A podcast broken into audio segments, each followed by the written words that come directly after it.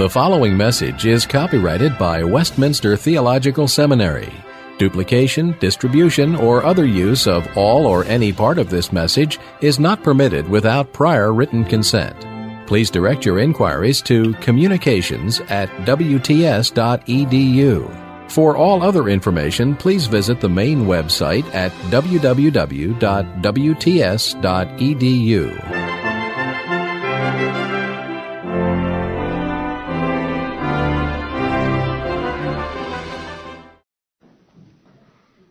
What, uh, what I want to sort of set the stage for this conference this week this way. Steve hinted at this. He read from the brochure. What I want to do before we pray and move into tonight's discussion is make you aware that we are actually beginning to see a tidal wave once again in the, in the so-called evangelical world. There's a tidal wave of scholarship that is seeking to undermine the very thing that we might say make us evangelicals. I put it simply this way. There is even a move within evangelicalism to say that the Bible is inerrantly errant. And the idea behind that is this, is that the Bible is filled with errors and God inerrantly meant it to be so. Now there's much more I could say about that, but what I want you to realize is that within the church of Jesus Christ, that pillar of truth, if you will, the very foundations are being challenged. Now, I want you, if you don't come away with anything else this weekend, I want you to be able to go home and say, I can trust God at His Word. Because He has spoken, He has not stuttered. He has spoken truthfully, He has spoken clearly. And my prayer and Jeff's prayer and Steve's prayer for you over this weekend's conference is that you will genuinely have a deeper sense of awe for God's self-revelation in His Word. And that you can put your head on your pillow at night with full confidence that God has not deceived you, but has indeed spoken truthfully. Let's pray together.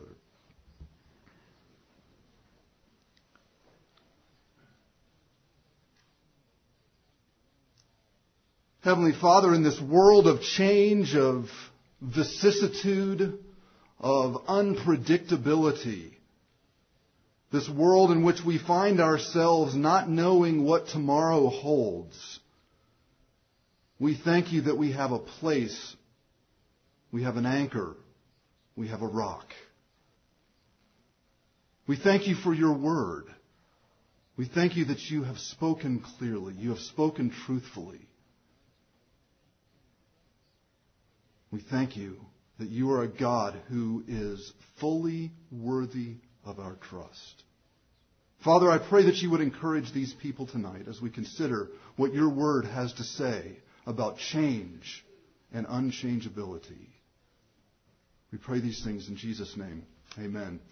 It was May 30th, 2003, and on the big screen came Finding Nemo. The movie Finding Nemo grossed on the big screen nearly $865 million. By 2006, it had sold the most DVDs in history, some 40 million. Now, why is this movie so popular? If you think about the theme, it's really no big deal. It's a lost son, and a father goes to find him. That's the plot. Not all that sophisticated, but what makes Nemo work are the characters. I want to talk about two of the characters as we begin tonight. The first one is Marlin. Those of you who have seen the film know that Marlin is the overprotective father. He is a worrier. He is paralyzed with fear about what might happen. He lives at all times with this notion that around the next bend in the deep blue sea is going to be a peril that will overwhelm and overtake him.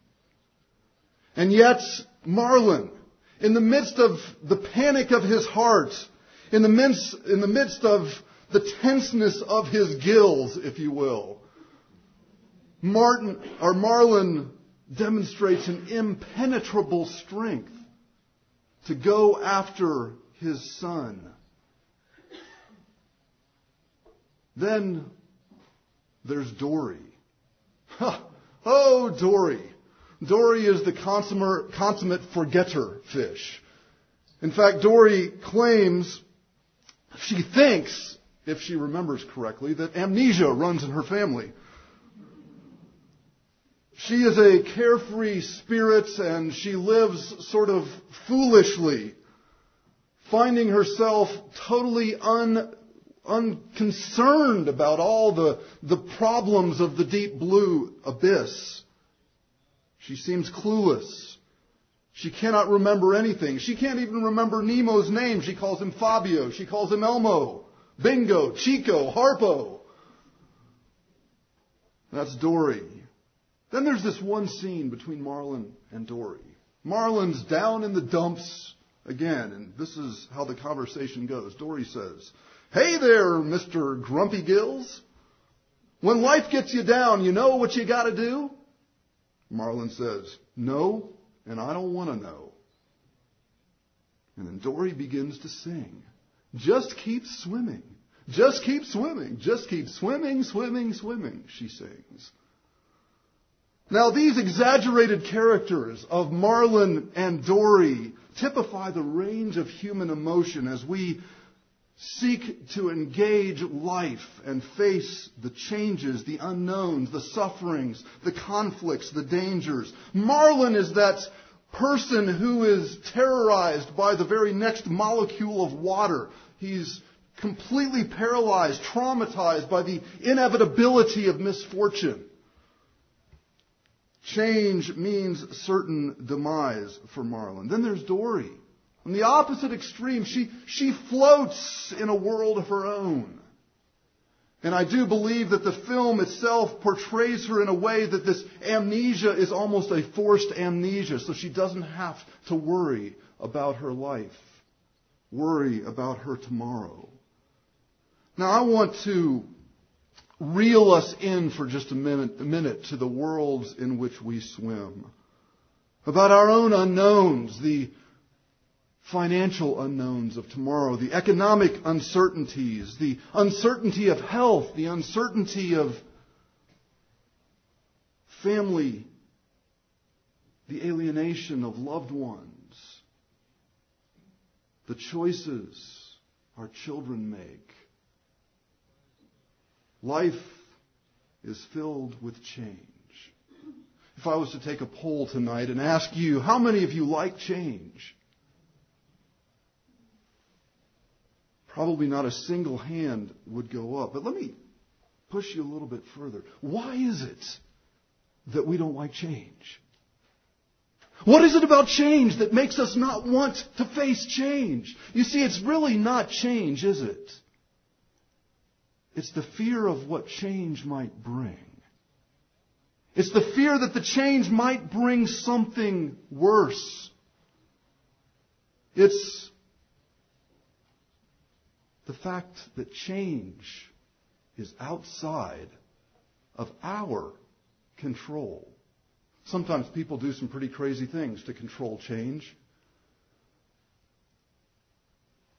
Lancaster, Pennsylvania, back in 2007, a gentleman by the name of Anthony Miller, 59 years old, walked into a bank in Lancaster, armed with a BB gun. And he walked up to the teller, pulled out the BB gun, and said, hand over the money. And while you're handing over the money, call the police, please. She begins to hand over the money. She calls the police. He stands there waiting and says, when are they coming? Three times he begs her to call them back to make sure they will get there. Why? Because he wanted to go to jail. Why did he want to go to jail? There's one answer. He wanted change from an overbearing wife. and Anthony Miller believed that the prison of his existence in the four walls of his home was worse than the federal penitentiary. Anthony Miller tried to take matters into his own hands. Aldous Huxley is famous for saying the only completely consistent people are dead. Let me, before we dive into our focal consideration tonight, point you in another direction. This is a common approach in the psych- psychological and counseling world as it comes to change. Listen to this psychologist. Change has considerable psychological impact on the human mind. To the fearful, it is threatening because it means that things may get worse. To the hopeful, it is encouraging because things may get better. To the confident, it is inspiring because the challenge exists to make things better. Obviously, then, one's character and frame of mind determine how readily he brings about change and how he reacts to change that is imposed on him. Notice that the focus of this quote is on the attitude, on the perspective. But I want to ask you a question. Is that adequate? Is reckoning with change, reckoning with the unknown, reckoning with the uncertainties and vicissitudes of life, is the key to doing that merely a function of my attitude? Because if it is, it turns our reality completely in on us, and we become the key. But let me push it a little bit further. What if we were to do statistical analysis on the changes in your life? And we were able to demonstrate that 72% of the time the changes in your life have been good. What if it was 59%? Does that give grounds? Good enough grounds to claim that the way in which we must face change and uncertainty about tomorrow is grounded in my attitude? I think the great old adage of facing change, if that is the case, is right when it says, when in danger or in doubt, run in circles, scream and shout. Because if unpredictability of life is dealt with merely on the basis of my attitude, I would suggest to you that worry is the only right response. What we want to do tonight is to consider change from a biblical perspective. What is it that we should consider when we look at the notion of change in our lives? Should we have a Marlin-esque response? Swimming ahead, hoping that the light in front of us is not that of an anglerfish? Should we respond like Dory and neglect problems and live in a world of our own? As we think about the scriptures tonight, let me just make some general comments, then we're going to focus on a couple of primary texts. Where is it that the Bible places change? Well, if you were to walk through the entire scripture, let's just think about the Old Testament for just a minute. One of the themes of the Old Testament is we see Old Testament history unfolding. That even within the covenant community, the old covenant people, kings rise, kings fall. But simultaneously, outside of Israel, nations rise, nations fall. Nations rise, nations fall. And behind that, the Old Testament consistently points us to the King of heaven who does not change, but always reigns. Even as you close the Old Testament, the very last book, Malachi chapter 3 and verse 6, the Lord says, I, the Lord your God, do not change. put in stark contrast to the nations of this world, God is an unchanging God. I want to ask you to take your Bible for a moment now and turn to the book of Hebrews. Hebrews chapter 6. We're actually going to start with this text, and then we're going to circle back around to it at the end of our time. And Steve, since you didn't get me on until 7:30, I'm going to go a little beyond 8. So that means Jeff, you get to go a little longer too. Hebrews chapter 6. Just want to turn your attention to verses 13 through 20. For when God made a promise to Abraham, since he had no one greater by whom to swear, he swore by himself, saying, Surely I will bless you and multiply you. And thus Abraham, having patiently waited, obtained the promise. For people swear by something greater than themselves, and in all their disputes an oath is final for confirmation.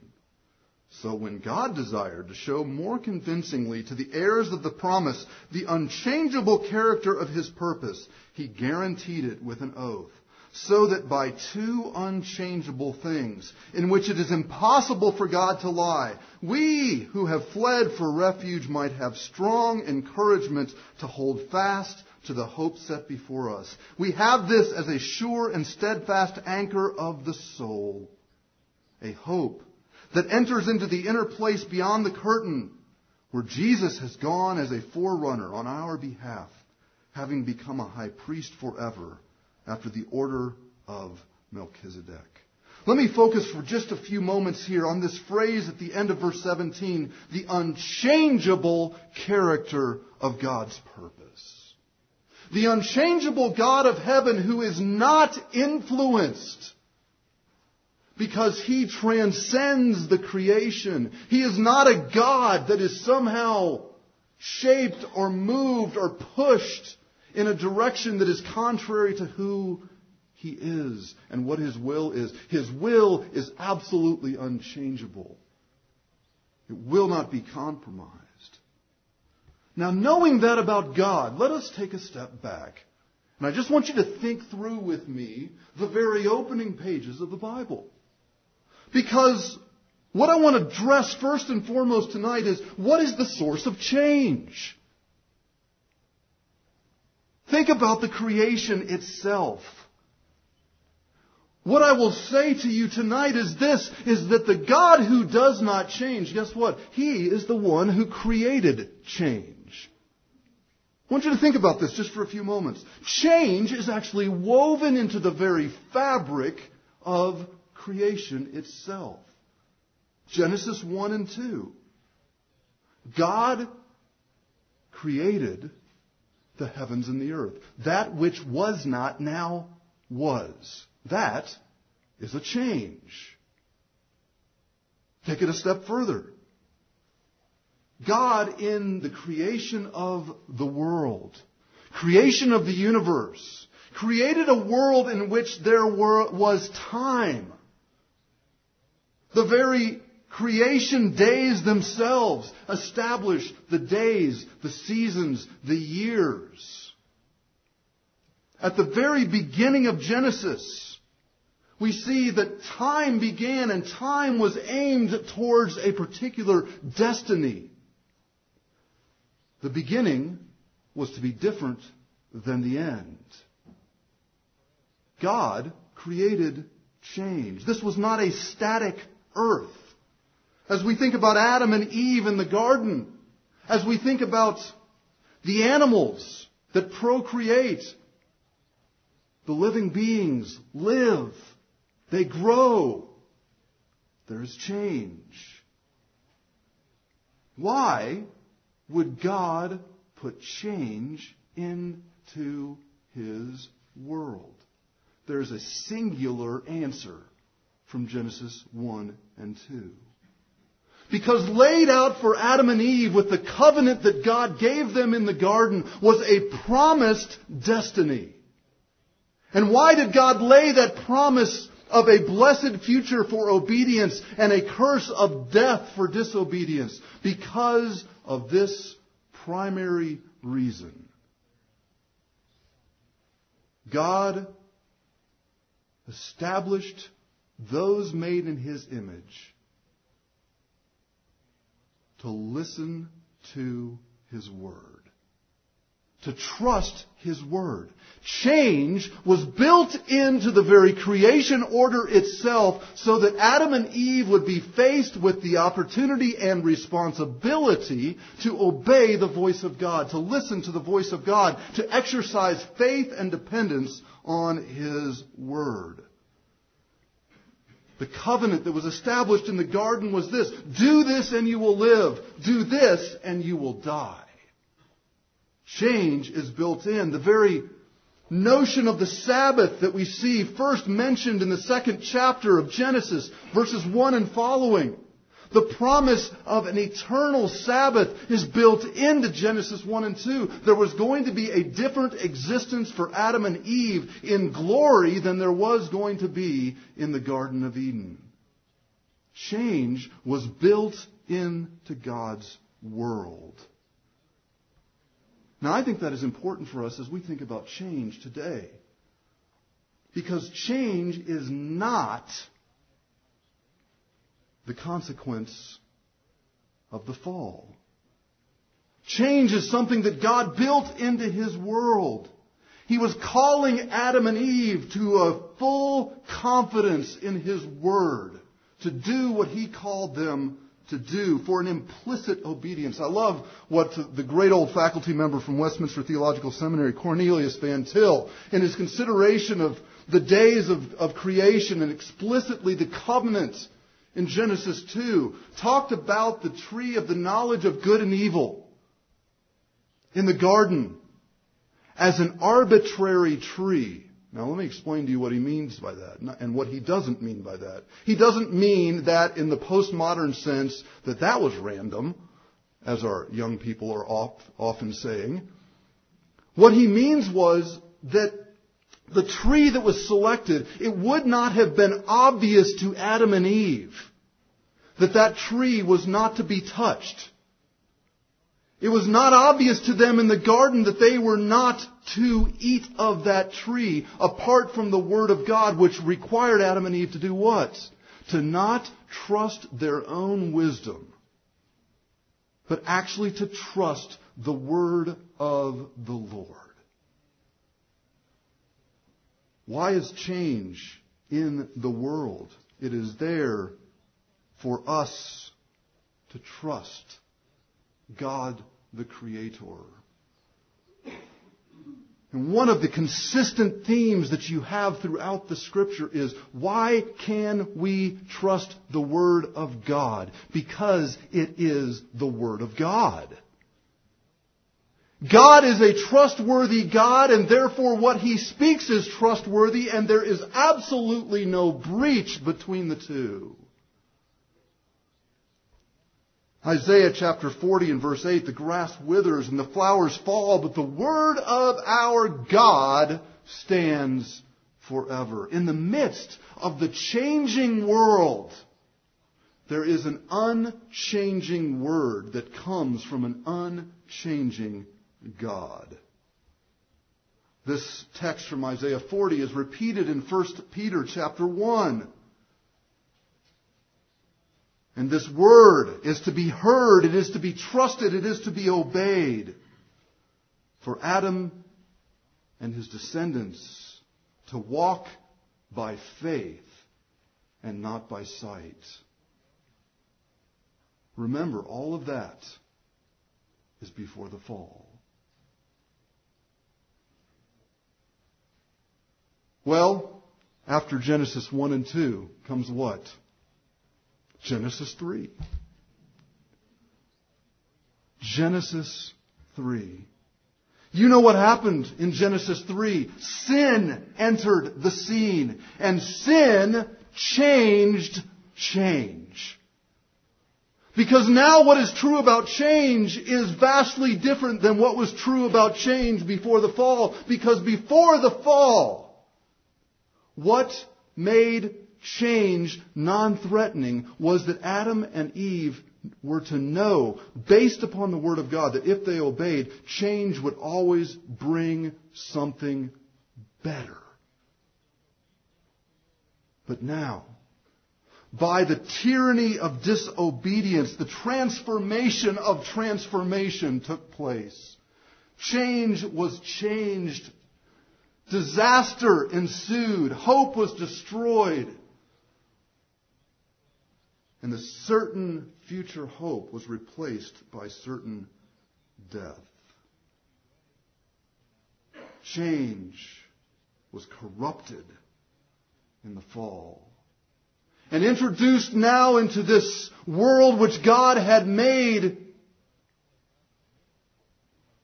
was a change that was leading Adam and all of his descendants to final cursed judgment and damnation.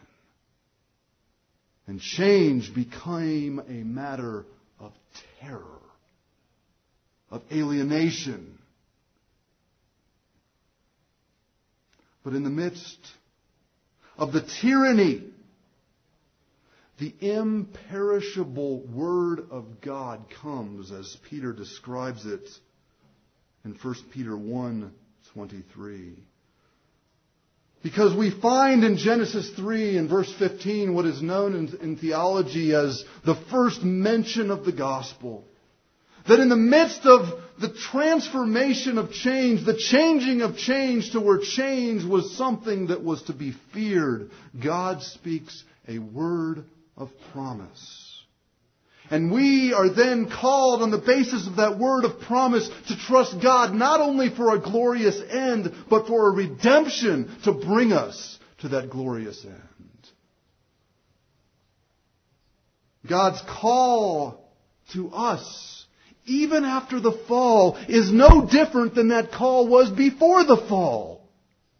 To trust Him at His word.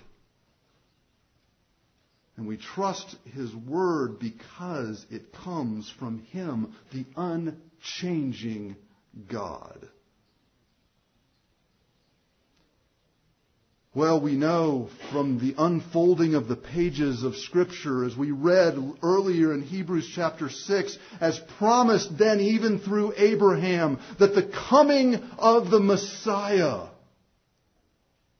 was in fulfillment of that promise in Genesis chapter 3, repeated more fully to Abraham in Genesis 12 and Genesis 15, that in Abraham all the nations of the earth will be blessed.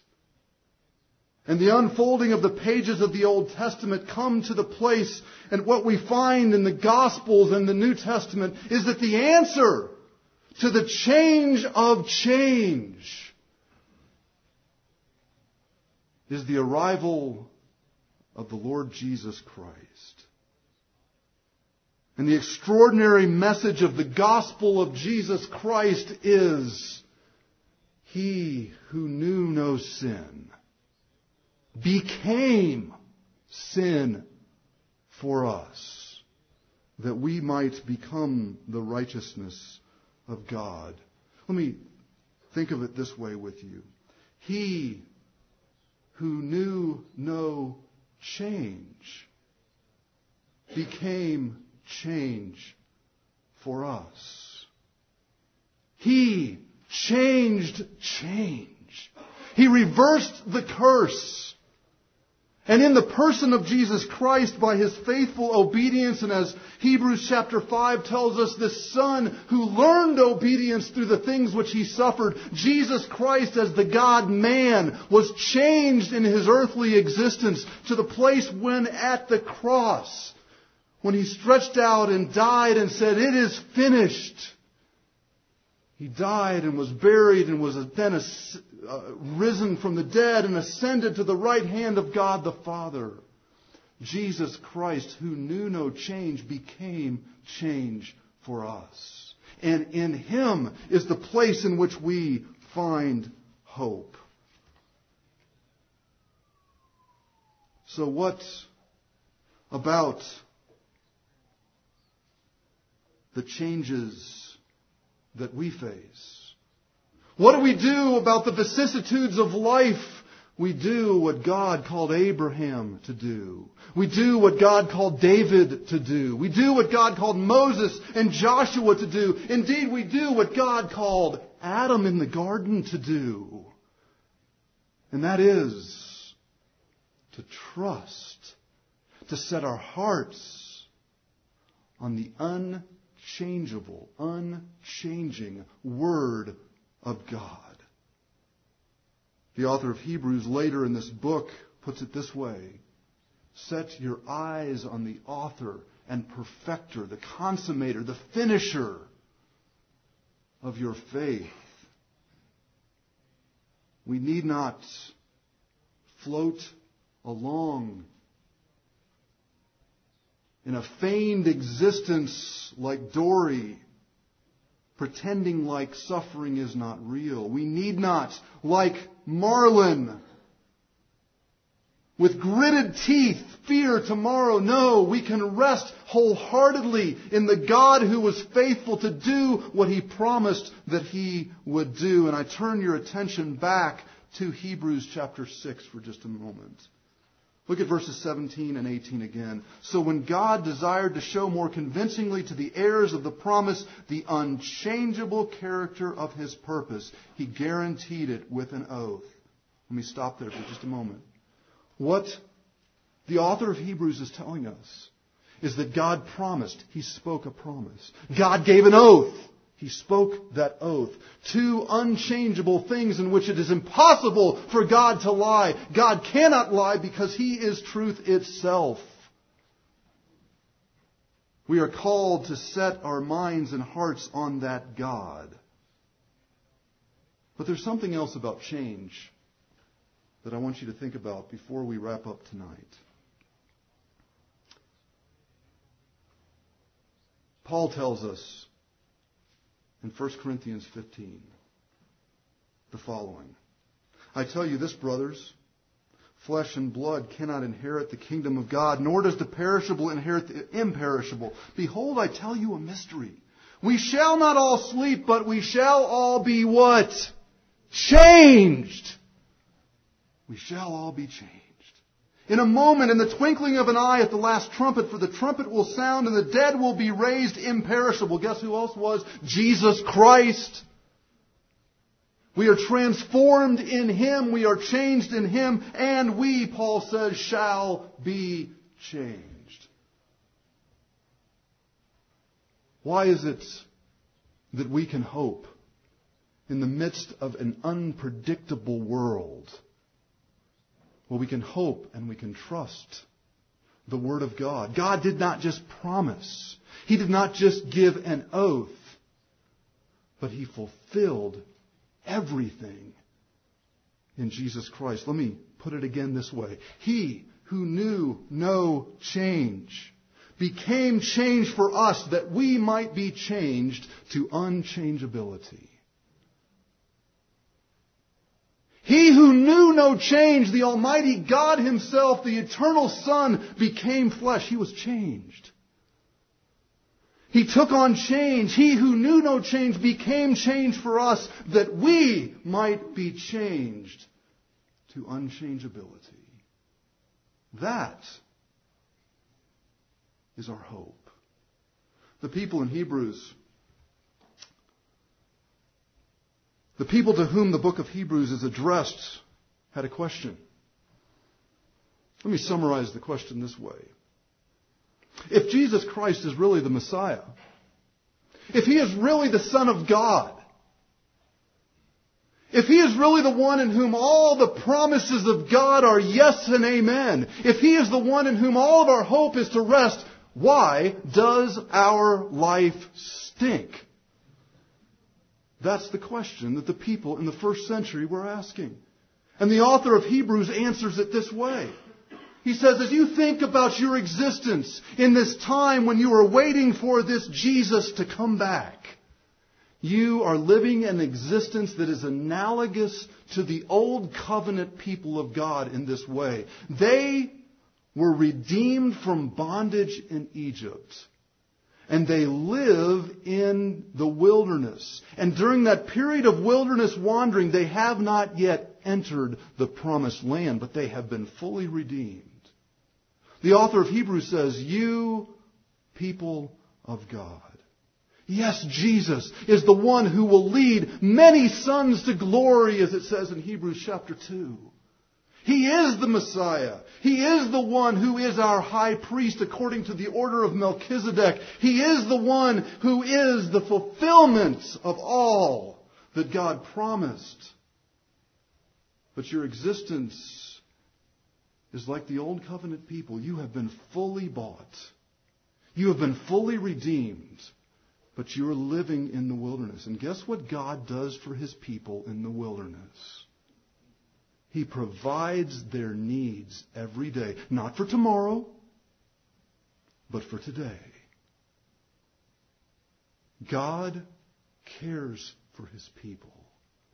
And there will be a day when you will cross the Jordan and you will enter the promised land. How do we know? Because all of the promises of God are yes in Jesus Christ. He who knew no change became change for us that we might be changed to unchangeability.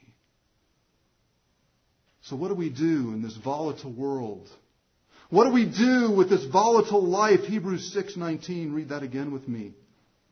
We have this as a sure and steadfast anchor of the soul. A hope that enters into the inner place behind the curtain. You know the imagery from the Old Testament. This is the place of the Holy of Holies. That anybody stained with sin cannot go. Or they will surely die. But there is one who took on change for us so that we might be changed to unchangeability, so that when we now enter the holy place, we are covered by His blood. The blood of the one who was not only the high priest according to the order of Melchizedek, but the one who indeed is the Lamb of God who takes away the sin of the world. Verse 20, where Jesus has gone as a forerunner on our behalf. You know why we can go into the Holy of Holies? Because He's already led us there. We have full access to the throne of grace. We have full assurance of the hope that is laid before us. Because Jesus Christ has taken the corrupted change of our hearts upon himself, and he has changed that change and brought us to unchangeability. The anchor of your soul is the Word of God, His promise, His oath, two unchangeable things in which it is impossible for God to lie. He has fulfilled in the Word incarnate. As we close this session this evening, let me just remind you of a few things. First of all, God does not change. He doesn't change. He is not like us. Secondly, God designed change in this world for our trust in His unchangeable, unchanging Word. Thirdly, and if we had time, we'd look at this more fully tonight, but just stick your, in your notes, Hebrews chapter 12, verses 3 and following. Really, verse 1 and following. Really, the whole book of Hebrews. It is this that my changes are unchangeably part of His perfect plan. The author of Hebrews tells us that we can have absolute confidence. He tells us to strengthen our weak knees, not based on our own strength, but based upon the fact that the forerunner Jesus Christ has gone ahead for us. My changes are unchangeably part of his plan. Fourthly, also from Hebrews 12, James 1, many other places, my changes are for my good. Do you know that God is not like the Dallas Cowboys? He does not fumble.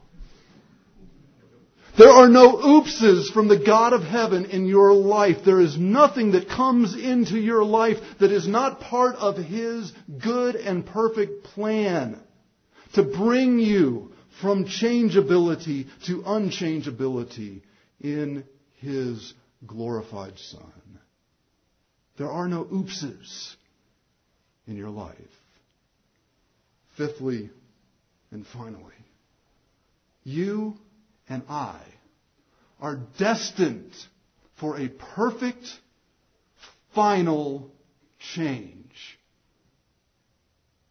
It's not always going to be like this, folks. We will not always be wandering in the wilderness. But as we wander, we needn't wonder. Because the God of heaven, who is unchanging, has promised to take us to unchangeability. So when the trials and troubles come, don't pick up a BB gun and go into a bank. Don't take on the character of Marlin and grit your teeth through life. Do not take on the character of Dory and seek to float through this world and hope for the best. If you're doing any of those things, God calls you to repent. And he calls you to trust in his Son, the one who knew no change, that became change for us, that we might be changed to unchangeability for his name's sake. Let us pray. Almighty God, unchanging Father, you have called us to trust you at your word. Forgive us for the ways in which we cast our eyes from right to left. Seeking help and assistance from places that are as much a problem with change as we ourselves. But instead, you call us to set our eyes on the author and perfecter of our faith, the one who has taken the vicissitudes, the changes, indeed the desperate wickedness of our sin upon himself, and his blood has been spilled for us. And yet death could not hold him down, just like it cannot us. Because we, even as he has been resurrected and transformed, will also be changed to unchangeability. Not for our glory, but for yours alone. Oh God, help your people to trust you at your word and to rest our hearts with full confidence upon thus saith the Lord. And all God's people said, Amen.